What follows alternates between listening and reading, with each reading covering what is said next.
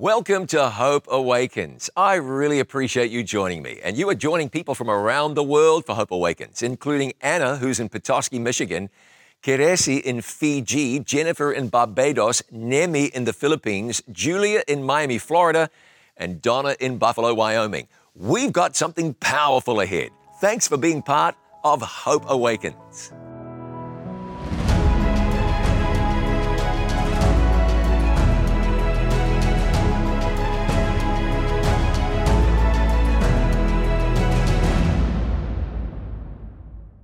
I'm John Bradshaw, and this is Hope Awakens from the George Vandeman studio at It Is Written, just outside Chattanooga, Tennessee.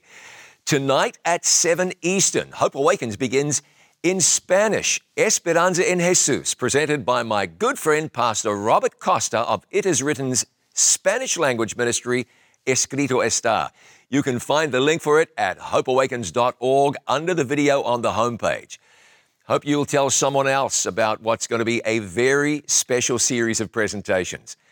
Tomorrow night at 7 Eastern, join Doug and me in our Facebook group, the It Is Is Written official community Facebook group. We'll be answering more of your Bible questions, those questions that we've not been able to get to, and praying for prayer requests. If you're not already part of the group, you can request to join the group, or you can register at hopeawakens.org to receive an invitation to the group. Remember, it is at hopeawakens.org where you will find resources. You can watch previous presentations there and you can submit questions, something you weren't expecting me to say. You can also submit video questions. There's a link where it says Ask Pastor Bradshaw.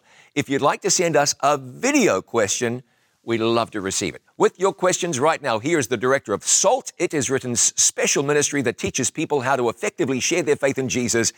Doug Na'a, thank you for being here. Hey, John, it's good to be here with our Hope Awakens uh, viewers. And again, we have some good questions this morning.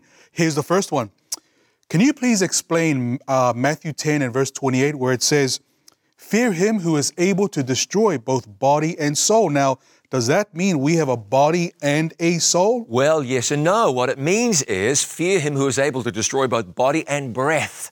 The word there means breath. That means that hell will destroy sin and everyone associated with absolutely completely. It's not talking about a soul that wisps off anywhere. It's the combination of, it's what a body's made of body and breath. How do you explain dinosaurs and the age of the earth? Ah, probably not easily, to be honest with you, but here's the point. What I mean by that is this there are experts everywhere who have their ideas, and those ideas often differ just a little bit.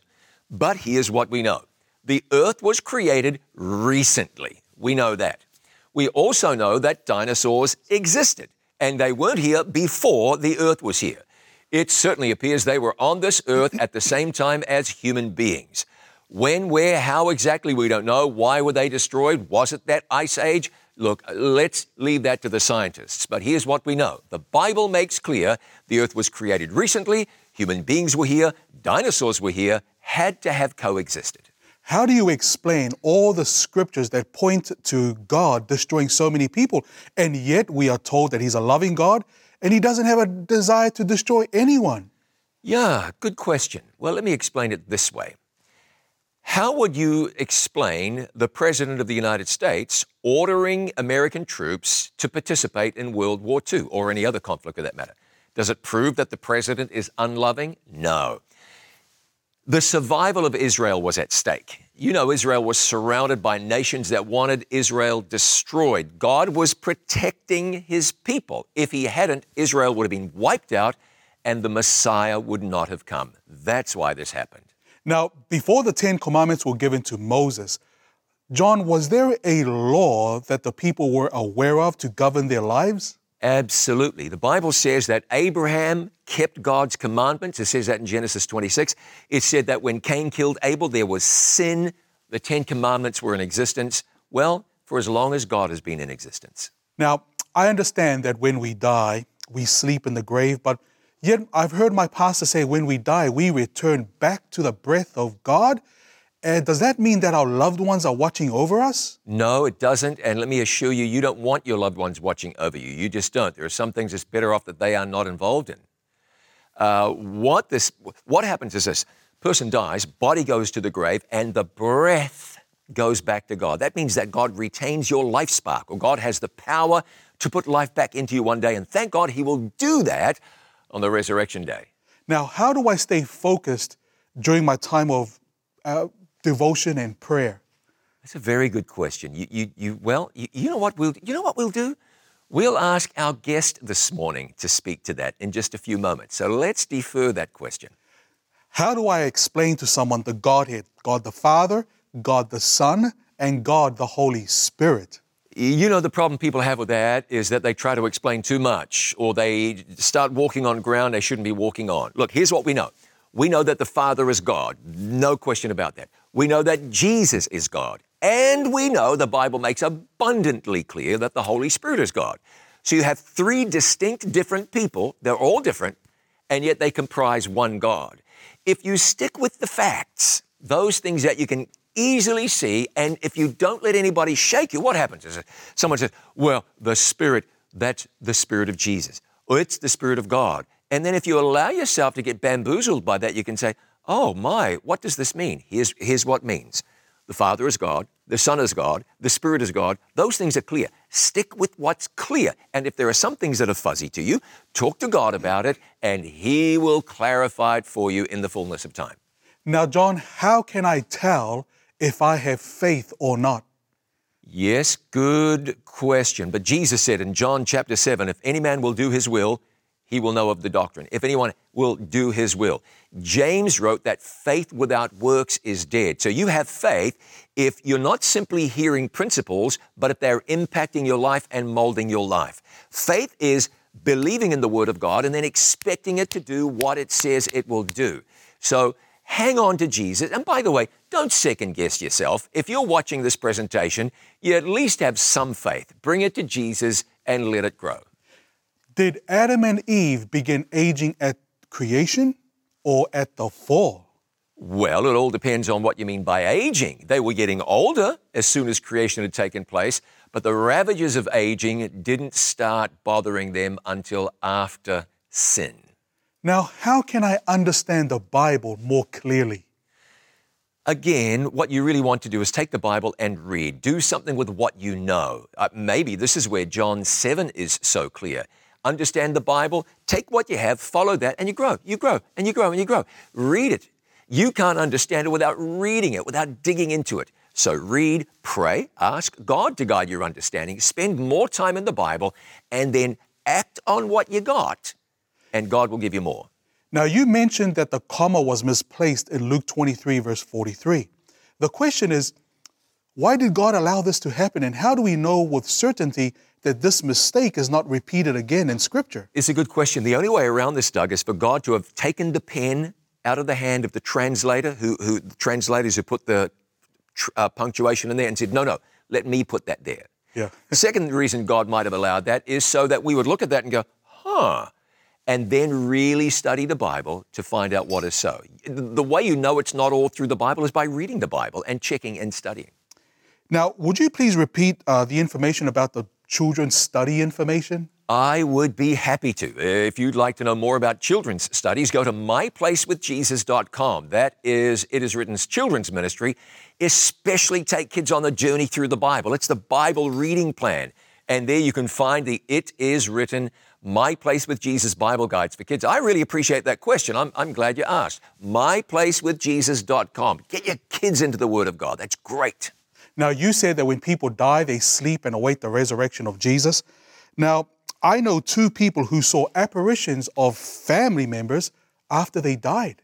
Yeah, the deceiver is the devil. Now, I, I, can't tell you what they saw. Maybe they had low blood sugar, or maybe, uh, I don't know, they're having an episode.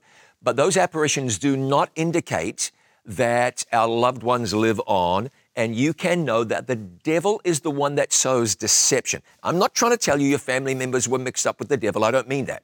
But deception comes from the devil. What we do know is that it wasn't the family members. They mm. were not back from the dead. Now, what does it mean in, when the Bible says one shall be taken and the other shall be left? Well, what that means is that one will be saved and one will be lost. It's that simple. Matthew chapter 24 some will be saved, some will be lost. Is there going to be a time when the Bible will be taken from us? the Bible does not say that that will happen. It could. I don't lose any sleep worrying about that because if you hide God's word in your heart, it's not going to matter a whole lot. Now, why is it in the Bible that God is referred to as a lion in the tribe of Judah? Satan is referred to as a lion, and you have this idol worshiping city, town that's also referred to as a lion. Good question. Good question. Maybe part of that is that Satan would like to assume the attributes that belong only to Jesus. However, what we know is this what's a lion like? Don't climb the fence and get into the cage, it, it won't be a good thing. But what was a lion like before sin? Ah, strong, powerful, grace, graceful. That's Jesus. The lion after sin, that's like the devil.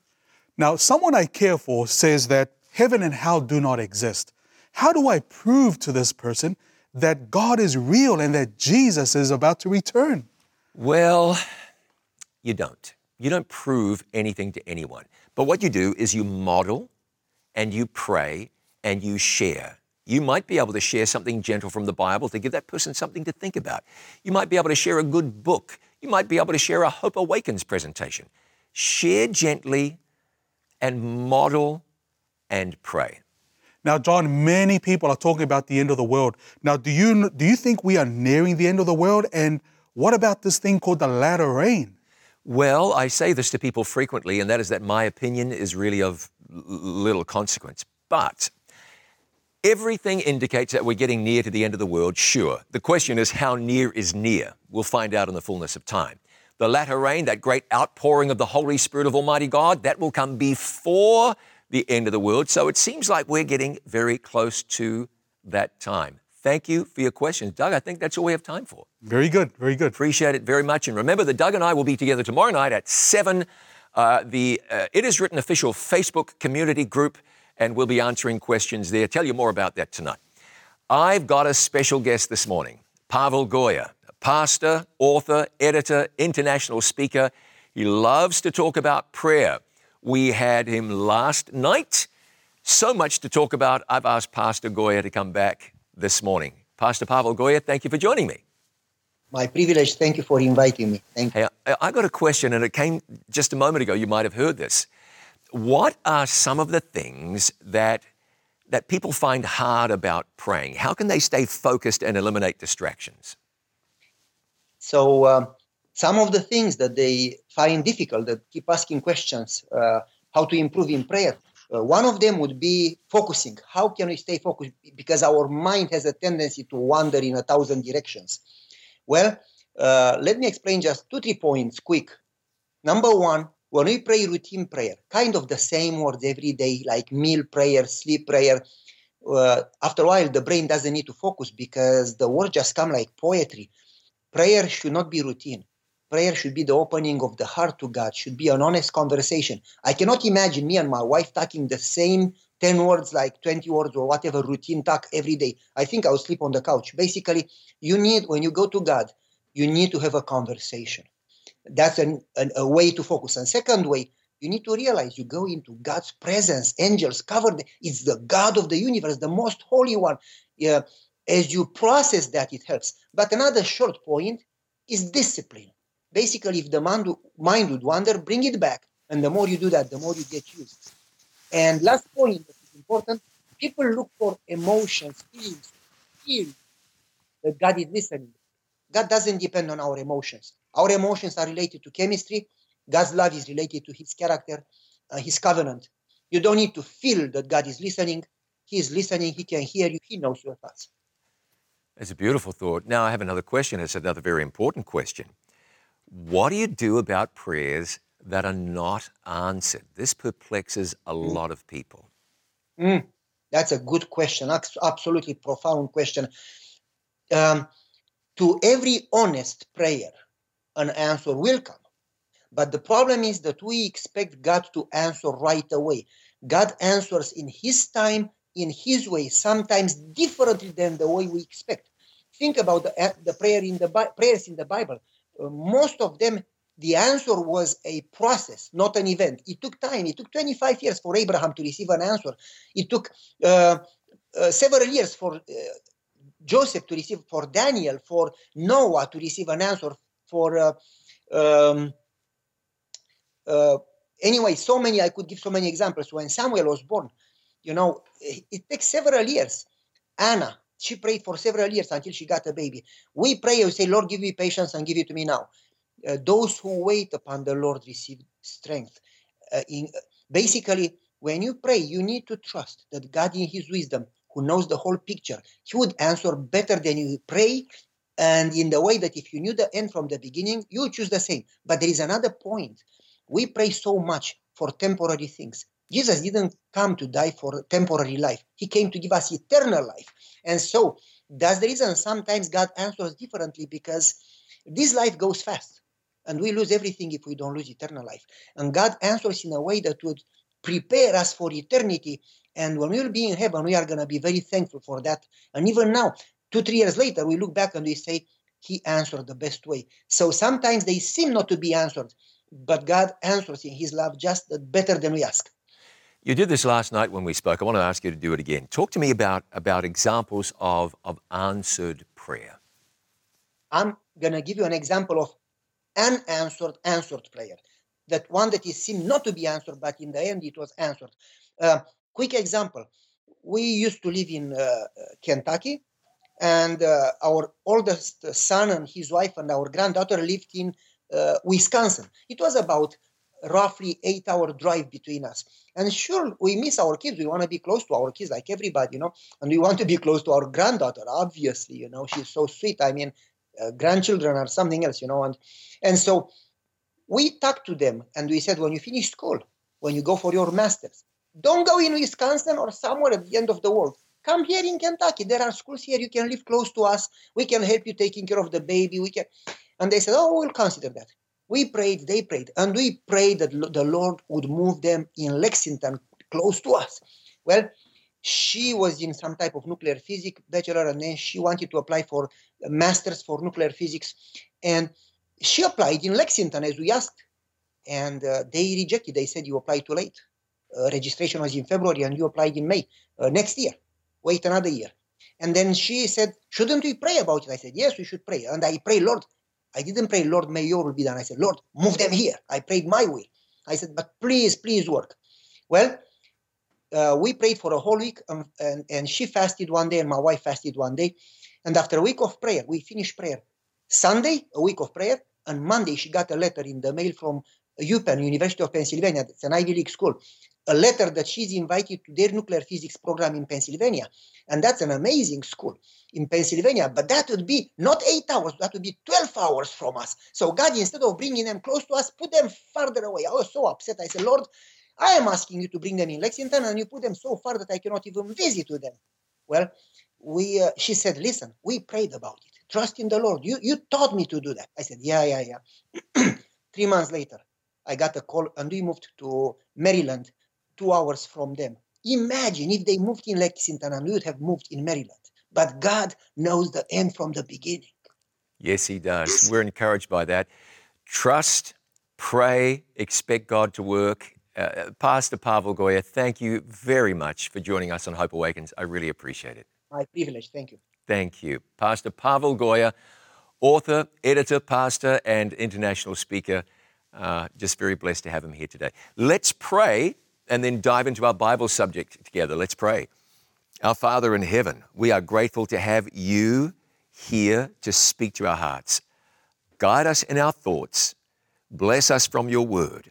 We pray and thank you in Jesus' name. Amen. Four score and seven years ago, our fathers brought forth on this continent a new nation, conceived in liberty and dedicated to the proposition that all men are created equal. 213 words later, that short speech concluded with these words This nation, under God, shall have a new birth of freedom, and that government of the people, by the people, for the people, shall not perish from the earth. The Gettysburg Address was delivered four and a half months after the Battle of Gettysburg, in which the armies of the Union defeated those of the Confederacy. What's often forgotten is that President Abraham Lincoln wasn't the only speaker that day. He wasn't even the main speaker. That honor was bestowed on Edward Everett, a former U.S. Secretary of State, former senator and governor from the state of Massachusetts. Everett was considered to be the finest orator of the day. He spoke for more than two hours. Today, not a soul remembers what he said. President Lincoln spoke that day, November 19, 1863, for just two minutes. Yet what was said in just 10 sentences is now one of the best known speeches in American history. Some years before he gave the Gettysburg Address, citizen Abraham Lincoln delivered a speech in Springfield, Illinois, upon accepting the Republican Party's nomination for senator. He was not successful in his run for the Senate. He lost to a de- Democrat named Stephen A. Douglas, but the speech he gave on that day began with these words A house divided against itself cannot stand. He was talking about the United States. He stated his belief that the United States couldn't be half slave states and half free states. He said he didn't believe the country would fall, but that it would ultimately go one way or the other. A house divided against itself cannot stand. Lincoln was quoting Jesus, who had said in Matthew 12 25, Every kingdom divided against itself is brought to desolation, and every city or house divided against itself shall not stand. By the time Lincoln appeared on the scene, the United States had grown substantially since its very humble beginnings. The population of the country when Lincoln spoke that day in Springfield, right around 30 million. It was a long way from the year 1620, in which a little over 100 passengers boarded the Mayflower and sailed from Plymouth on England's south coast. Around 30 crew were on that boat with the 100 passengers. After a couple of false starts, owing to its companionship leaking, the Mayflower arrived on the other side of the ocean. It was November when Cape Cod was first sighted. So they managed to arrive at a time of year when the weather was going to be inhospitable. By the time the winter was over, just over half the passengers and crew were still alive. Disease had taken the rest. Of the passengers, just over a third were Puritan separatists who had come to this new land in order to break away from the established Church of England. They were looking to create a society in harmony with their religious ideals. Some of them were destined for the colony of Virginia. Four of them were children who were indentured servants. It was a rough start for the colonists. But within 150 years, a lot changed. There was war between the 13 colonies and England. And in 1776, the Declaration of Independence was written. In 1776, with a population approaching just 3 million, the United States was formed and independence from Britain was declared. Drafted by Thomas Jefferson and approved unanimously by the Continental Congress on July the 4th, 1776, the Declaration begins. When, in the course of human events, it becomes necessary for one people to dissolve the political bands which have connected them with another, and then follow some of the most famous words written in the modern history of the world. We hold these truths to be self evident that all men are created equal, that they are endowed by their Creator with certain unalienable rights, that among these are life, liberty, and the pursuit of happiness. The United States had declared themselves to be free, and freedom is valued. Most societies value freedom freedom of the press, freedom of expression, freedom of association, freedom of religion, freedom of speech. But wouldn't you expect that something as valuable as freedom would come under attack? And it has in so many ways. And that's because there's someone who hates freedom. We're caught in a battle, every one of us. What do we see? We see war, we see racism, we see terrorism, we see violence, we see illness. If you wanted to, you could simply say, things are rough. You could say, people can be lousy, accidents happen. You could say, people get sick. And that'd be fair enough. But somewhere along the line, you'd have to ask yourself why these things are so. Does it make any sense at all that one nation would wipe out or oppress another? Do random acts of senseless violence make any sense at all? The idea that people are bad. Why would people be bad? If you have a rash on your skin, the first question you ask is, where'd that come from? You know there's a cause behind it. You have a pain in your back. You know you've done something to aggravate your back. Cancer. something has gone wrong. It's not always due to smoking or drinking or poor diet. Cancer can just come from out of nowhere, hit you by surprise. But even if we don't know the reason, reason, what we know is that cells have begun to divide without stopping and they've spread into the surrounding tissue. You know what I'm saying. Symptoms are evidence. Well, let me say that again. Symptoms of anything are evidence of something. And so we look at the world today and we say that we are seeing symptoms. That's what you see with anger and hate and violence and illness and all of that. These are symptoms. So, what's the cause? There's one story in the Bible that really shows this clear, clearly the story of Job. And as we read that story, we're able to see what Job could not see. Job learns that his oxen and his donkeys were all taken by bandits and that his servants were killed. Next, he hears his sheep are gone. More of his servants are killed. Then his camels and more servants. Then his sons and daughters killed in a freak storm. You'd think that'd be too much for Job. But the Bible says in Job 121 that he said, Naked I came from my mother's womb, and naked shall I return there. The Lord gave, and the Lord has taken away. Blessed be the name of the Lord. The next verse says, In all this, Job did not sin nor charge God with wrong. What was going on in the background is that the devil had told God that Job was only faithful because God had blessed Job so much. Next thing we see, Job was afflicted with a terrible disease, and it was all brought on by Satan. God is wanting us to see that we are in a spiritual battle, that it's very real. There's an enemy. And Satan's goal in all he did then and in what he's doing now was to lead Job and us to curse you to your face, as Satan said to God. Look, you're having a bad day. You've got to know the world isn't against you. Your family isn't against you. Luck isn't against you. There's someone very real who's doing all he can to choke the joy out of your life, to convince you that things are dark when they're not, hopeless when you have hope. There's someone who wants you to think that you're a failure, a spiritual failure, worthless or worth less because he's dragging this world off course. And on the other hand, we can't ever forget that someone chose to die so that we could rejoice in the promise of everlasting life. Jesus, the divine Son of God, lived on this earth and then died on a cross so we could say, He succeeded for me. He suffered for me. He purchased my pardon. He bore my guilt. He took my shame. Jesus did all of that for you. That's what the cross is about. That was the place of heaven's greatest victory because there sin was defeated. There pardon was offered. There healing streams of grace were presented to the world, presented to you. So you could face every day knowing that whatever your lot in life, you have the assurance that God is with you, that angels minister to you, Jesus is your friend, and that you now have an eternal future. You'd expect freedom to be attacked, and we see that one day it will be. Ultimately, the house of this world is going to be divided over an issue, a significant issue. We'll find out about that right now. And I want to suggest something to you.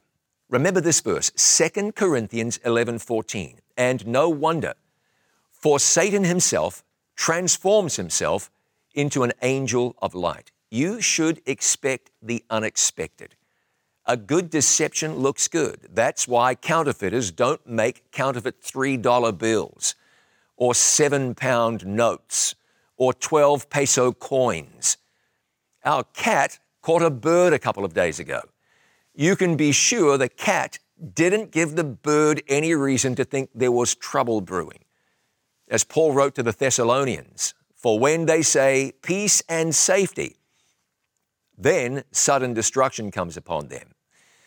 The United States, since its establishment, has been very open about its Judeo Christian values.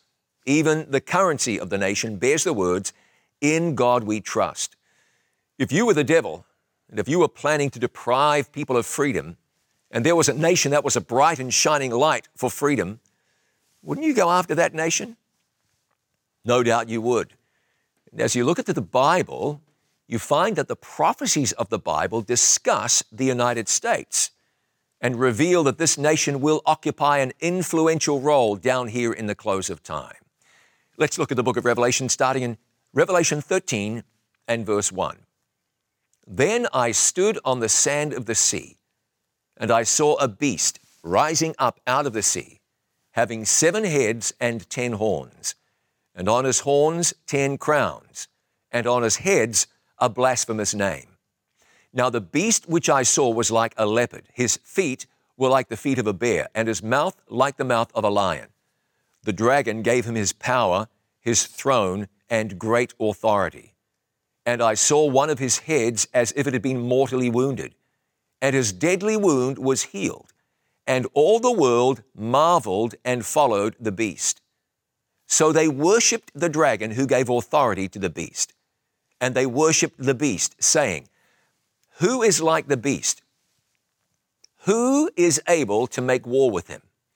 Now, we looked last time at the identity of this beast. Now, remember, when we say beast, we're meaning a nation because that's a prophetic symbol. A beast in prophecy represents a nation.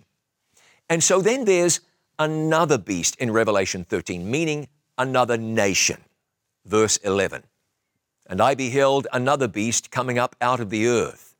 And he had two horns like a lamb, and he spoke as a dragon.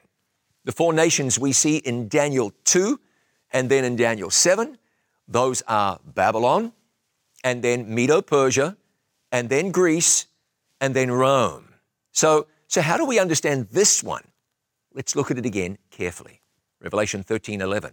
And I beheld another beast coming up out of the earth and he had two horns like a lamb, and he spoke as a dragon.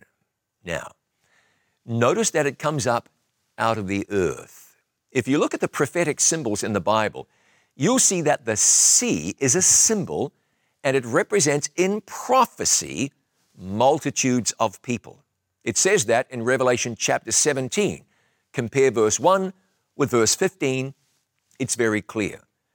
So if the sea represents multitudes of people, a sparsely populated area would represent comparatively few people. Now, when does it arise? It had to have come up recently. It emerges after the four kingdoms and after the divided kingdoms and after the arrival of the little horn power. This is a new nation being depicted in the Bible. And how does it come up? Then I saw another beast coming up out of the earth. He had two horns like a lamb and spoke as a dragon. Notice it says, two horns like a lamb. In the New Testament, a lamb always represents Jesus. Or let me say that again. In the book of Revelation, a lamb always represents Jesus, except for here. This is the one exception. This is a lamb like nation. We would have to conclude that in some way it is Christ like. And notice there are no crowns on this nation.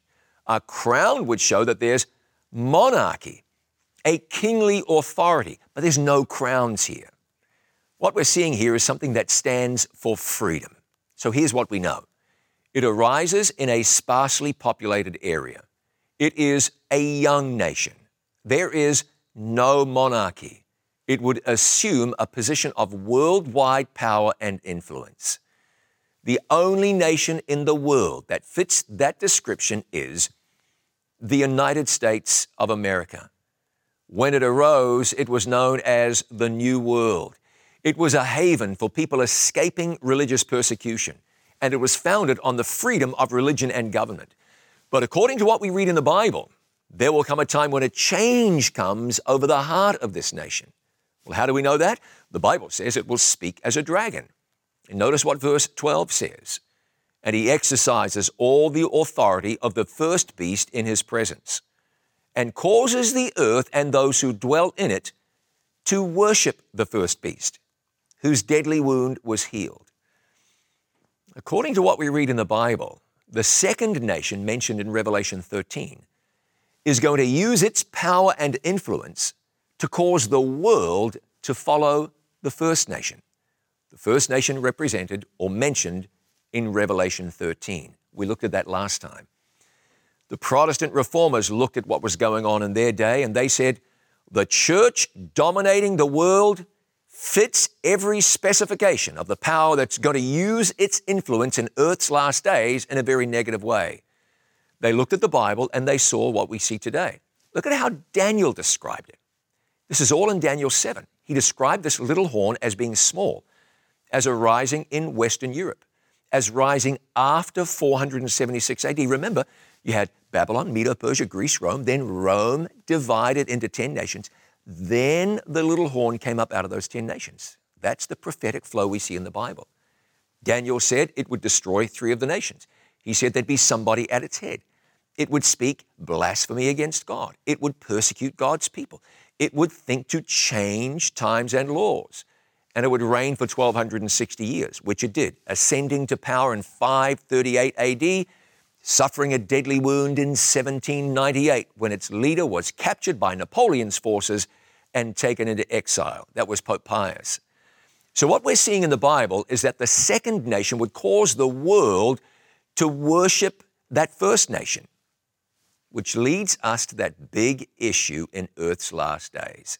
Starting in verse 16 of Revelation 13, he causes all, both small and great, rich and poor, free and bond, to receive a mark on their right hand or on their foreheads, and that no one may buy or sell except one who has the mark or the name of the beast or the number of his name.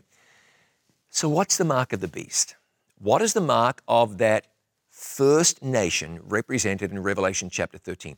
Or what is the sign of the authority of the Church of Rome? We've looked at this. Read with me. Which is the Sabbath day? Answer Saturday is the Sabbath day. Question Why do we observe Sunday instead of Saturday? Here's the answer given. We observe Sunday instead of Saturday because the Catholic Church transferred the solemnity from Saturday to Sunday. That's very clear. Fundamentalists meet for worship on Sunday, yet there's no evidence in the Bible that corporate worship was to be made on Sundays. The Jewish Sabbath or day of rest was, of course, Saturday. It was the Catholic Church that decided Sunday should be the day of worship for Christians in honor of the resurrection. One more. Reason and sense demand the acceptance of one or the other of these two alternatives either Protestantism and the keeping holy of Saturday or Catholicity and the keeping holy of Sunday. Compromise is impossible. That was written by Cardinal Gibbons. Think about this. A church changed the Ten Commandments.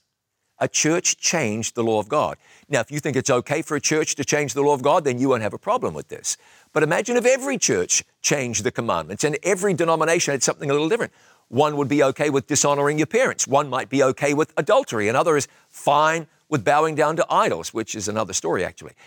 If you look at the Ten Commandments in the Roman Catholic teaching, you will see that the commandment about worshiping idols is either missing or is merged with the first commandment. That's because there was, and there still is, so much in the way of idols and images in that church. But removing a commandment would leave you one short. So the 10th commandment, the one about coveting, was cut in two and became both the ninth and the 10th commandments. One more quote. Perhaps the boldest thing, the most revolutionary change the church ever did happened in the first century. Well, the century's wrong, but we'll leave that as it is. The holy day, the Sabbath, was changed from Saturday to Sunday, not from any directions noted in the scripture, but from the church's sense of its own power. That's from a church in Michigan. Of course, that's not an official statement from the magisterium, from the Vatican itself, but it's the view of one priest and it agrees with history. So now we understand how this can be fulfilled. The Bible says, All that dwell upon the earth shall worship him. The mark of the beast is very simple. When you accept the change to God's holy moral law, following what the beast says instead of what God says, you accept the mark of the beast's authority in your life. Ultimately, the mark of the beast is rejecting the sovereignty of God. The true Sabbath is humanity coming into communion with God according to God's will. And that's the seal of God the seal of God's law is the seventh day Sabbath. The mark of the beast is a counterfeit, where people choose their own way and put that ahead of the word and the will of a loving God. Well, how can it be wrong when everyone's doing it? We both know that a counterfeit is always very close to the true. And just because the majority is doing something sure doesn't make it right. Might seem like a small thing, but it's not small to God. It's a matter of the heart. When God has your heart, you'll want to do His will as you come to understand it. And remember what Jesus said. He said, If you love me, keep my commandments. So, what does it mean to receive the mark of the beast in the forehead or hand? Having it in your forehead means you have it in your mind. You choose it. You agree with it. You've given your mind your assent to this. Receiving it in your hand means that even if you don't agree with it, you are going along with it. Now, some people enthusiastically say that the mark of the beast has something to do with buying and selling. So it's going to be a silicon chip, or it's going to be a card, or some such thing. This is where I'd like you to think about what the world is going through right now. We honestly don't know what the mechanism will be that will govern buying and selling. No doubt, if there's computers involved, it makes it very simple. But there are already computers and chips involved at your bank, in your credit card, in your phone, no, the mark of the beast is that change in God's law that rejects one of God's commandments and replaces it with a substitute day, Sunday. How can that stop people from buying and selling? Well, let's try to separate a couple of things here. One is the mark of the beast, the other is how the mark will be enforced. Whatever the mark of the beast is, there will be some people who don't want to go along with it. So, in order to force people to accept it, it will be said that if you don't take the mark of the beast, you won't be able to buy and sell. What will the mechanism be that prevents people from buying and selling? Again, we don't know. But we live in a society now that is edging closer and closer to being able to control people's spending or their buying and selling. Your paycheck, you don't, you don't see cash anymore. It's either direct deposited or you have to bank a check. That's old hat. Now people pay with their smartphones. You think this is a process that could be manipulated? Sure. How do most people get cash these days? With a card out of a machine. Do you think it'd be hard to control a process like that? No. A huge amount of trading is done with cards, credit or debit. Have you ever been told, sorry, but your card is denied? What can you do then? You sure can't buy or sell. Now, I am not saying that these are the method, methods that will necessarily be used to prevent people from buying and selling. Maybe they will, maybe they won't. I am telling you for certain that the card, the chip, the computer is not the mark of the beast. The mark of the beast is that change made by human beings to the law of God. But what we see right now is that we are already living in a time when buying and selling can be controlled. Any new developments may just make it easier to do what is largely already being done. Hear me carefully. Whatever the mechanism is used to prevent people from buying and selling, that's not the mark of the beast. It's just a way to enforce the beast, uh, the mark of the beast.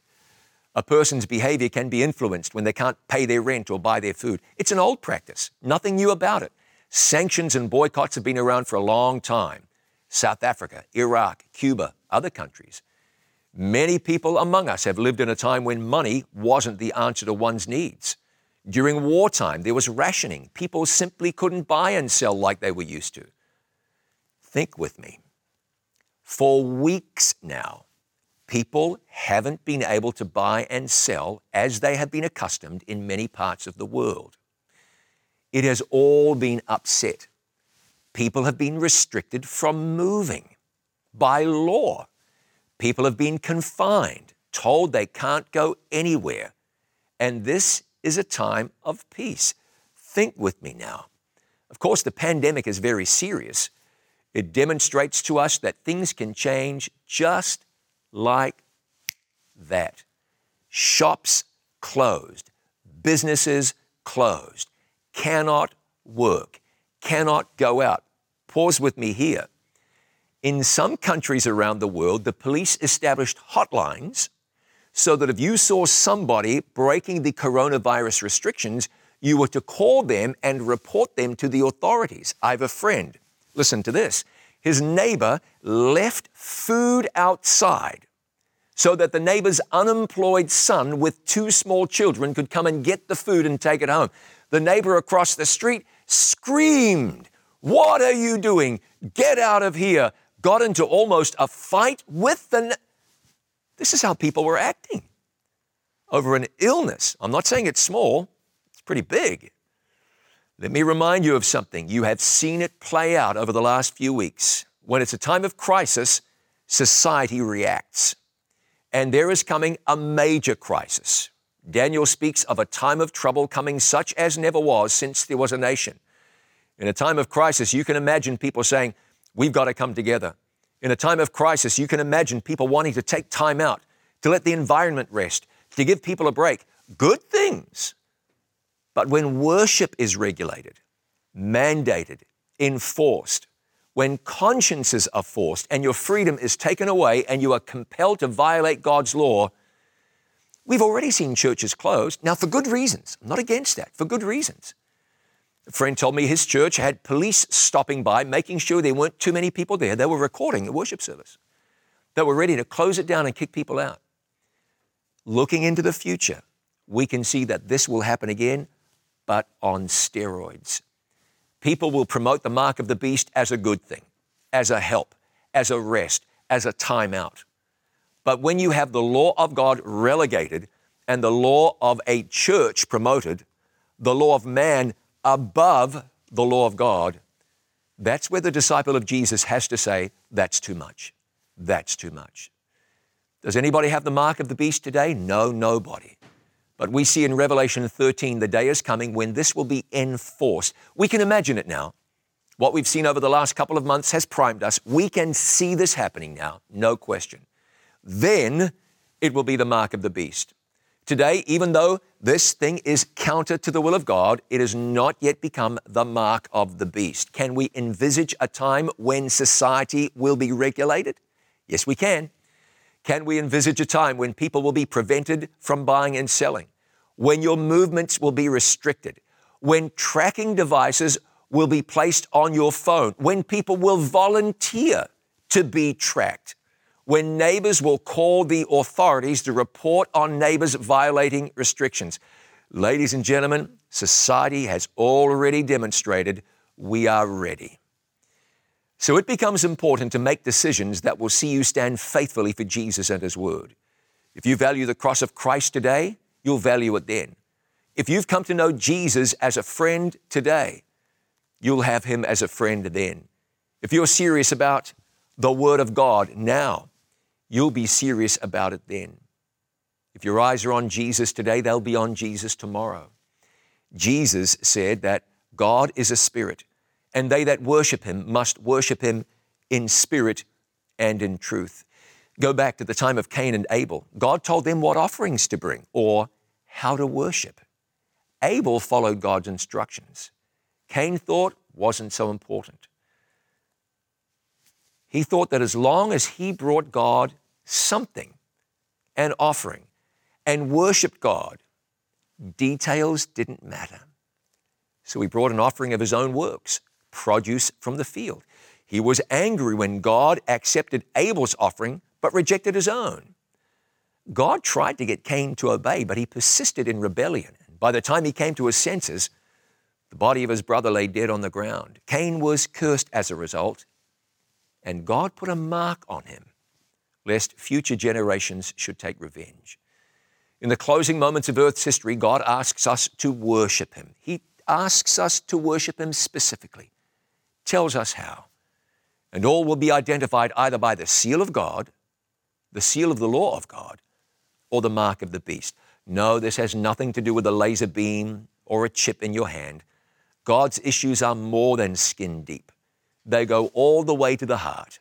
The question is, who will you worship? Who do you love? Do you value heaven above earth? The truth is, we've seen this before in the Bible. In the book of Daniel, the king passed a law that everyone must come out to the plain of Dura and worship an image, false worship enforced by law. God showed us this in the past. In Daniel 2, the image Nebuchadnezzar saw in his dream was made from gold, silver, bronze, or brass, and iron. Then the feet were made out of iron and clay. knowing that the head of gold represented Babylon and knowing Daniel's interpretation made it clear Babylon would one day pass off the world stage, Nebuchadnezzar had an image constructed that was made entirely of gold. He was saying, My kingdom will never pass away. He commanded everyone to come together and worship the image.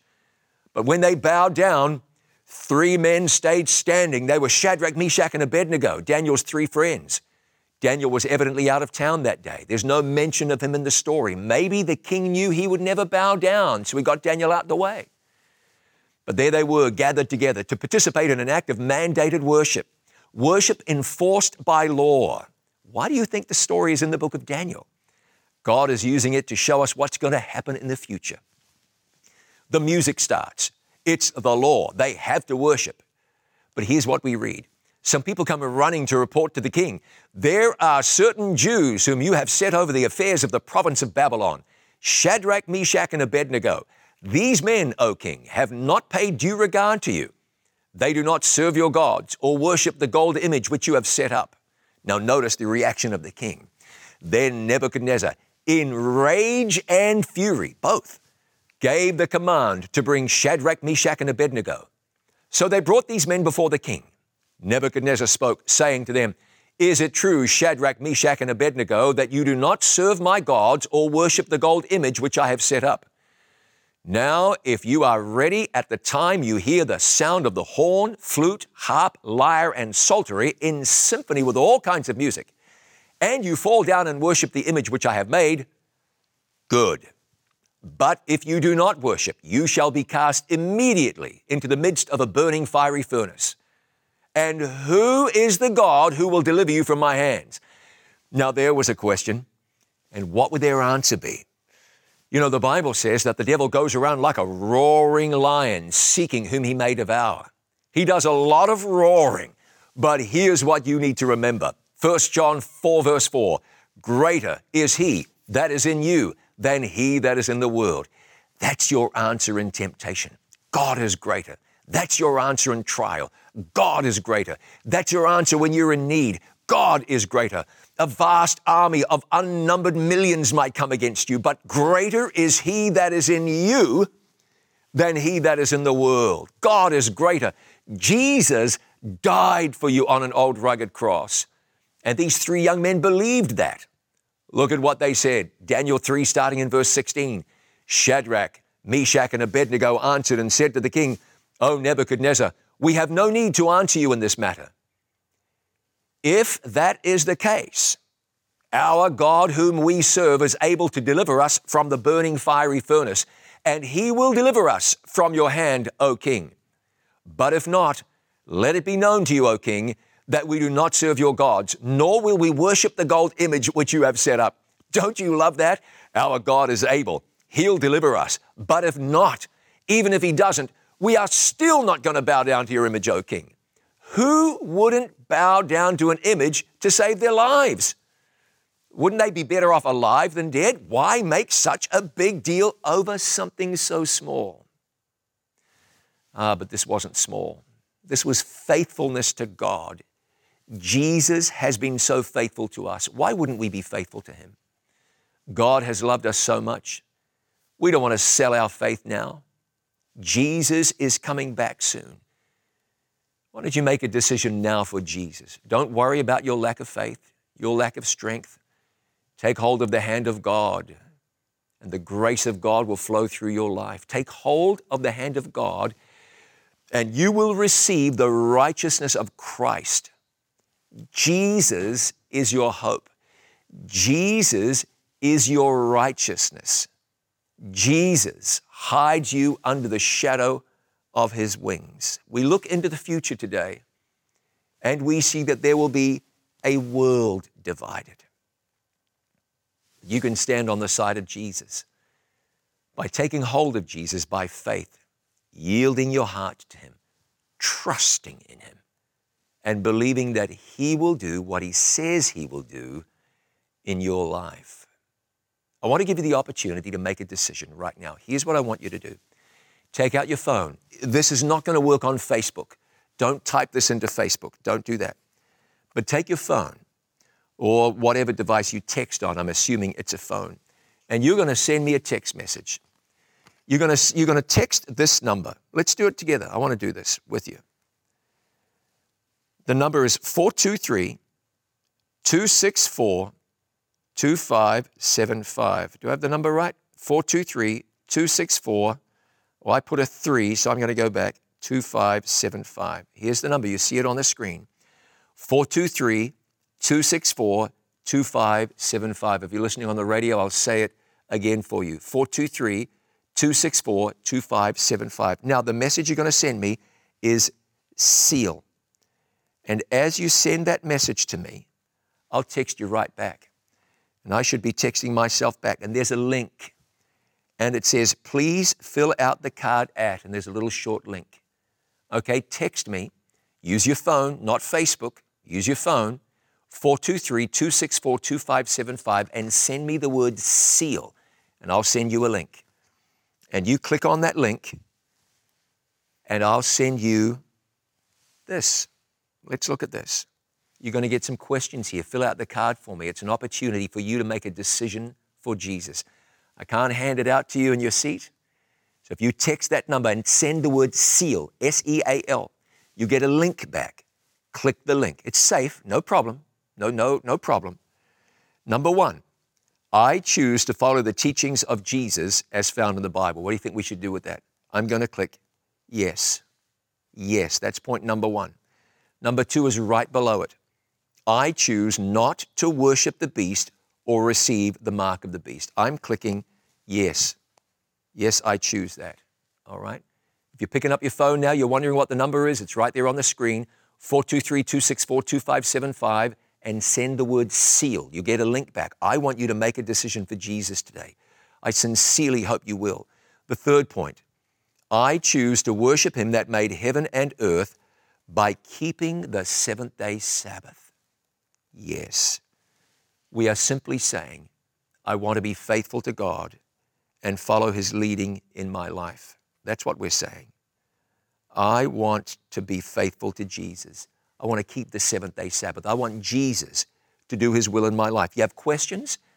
Uh, say yes and know that Jesus will answer those questions. You're not sure how it's going to work out? He is sure. It is my desire to be baptized or rebaptized. If the answer is yes, even if you're wondering about that, say yes, Lord, I'm willing to follow your leading. If you don't need to be baptized or rebaptized, just click no. If there's other, you got a question, other. I have questions I would like to discuss. You can fill out your questions right there. How may we pray for you? Let us know. And then fill out your email and your zip code, and you have a couple of options there. 423 264 2575. Send us the, the word seal. We'll send you a link.